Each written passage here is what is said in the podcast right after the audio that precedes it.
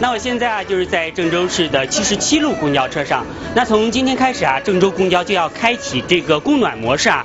那我下面啊就要考一考大家了，您知道公交车是怎么来供暖的吗？是通过这个公交车上的空调吗？应该是空调吧。您啊说的还真不对，像在这个公交车供暖啊，靠的就是车体后方的这个车载供暖系统。在启动车辆之前呢，先启动锅炉，它采用的是烧燃油、柴油加热，把咱那个水啊烧热了以后，经过这个水循环，实际就在咱家里了，和咱家里那个取暖方式是一样的。真是长知识了！公交车用的竟然是供暖锅炉，热水通过管道连到车内的暖气片上，然后循环回水箱，这样车厢的温度就蹭蹭的上去了。基本上会达到一一二十度左右吧。一般情况下不漏水的话，应该是不用加了。智能又节约，厉害了我们的公交车！